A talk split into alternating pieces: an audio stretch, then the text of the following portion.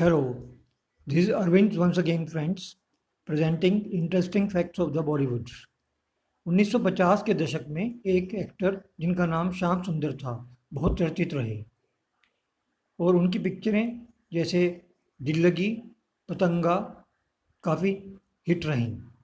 लेकिन बदकिस्मती की बात है कि एक पिक्चर की शूटिंग के दौरान एक घोड़े से गिरकर उनका निधन हो गया और उनकी एक्टिंग को देखने से हम वंचित रह गए। क्या आप जानते हैं? Thank you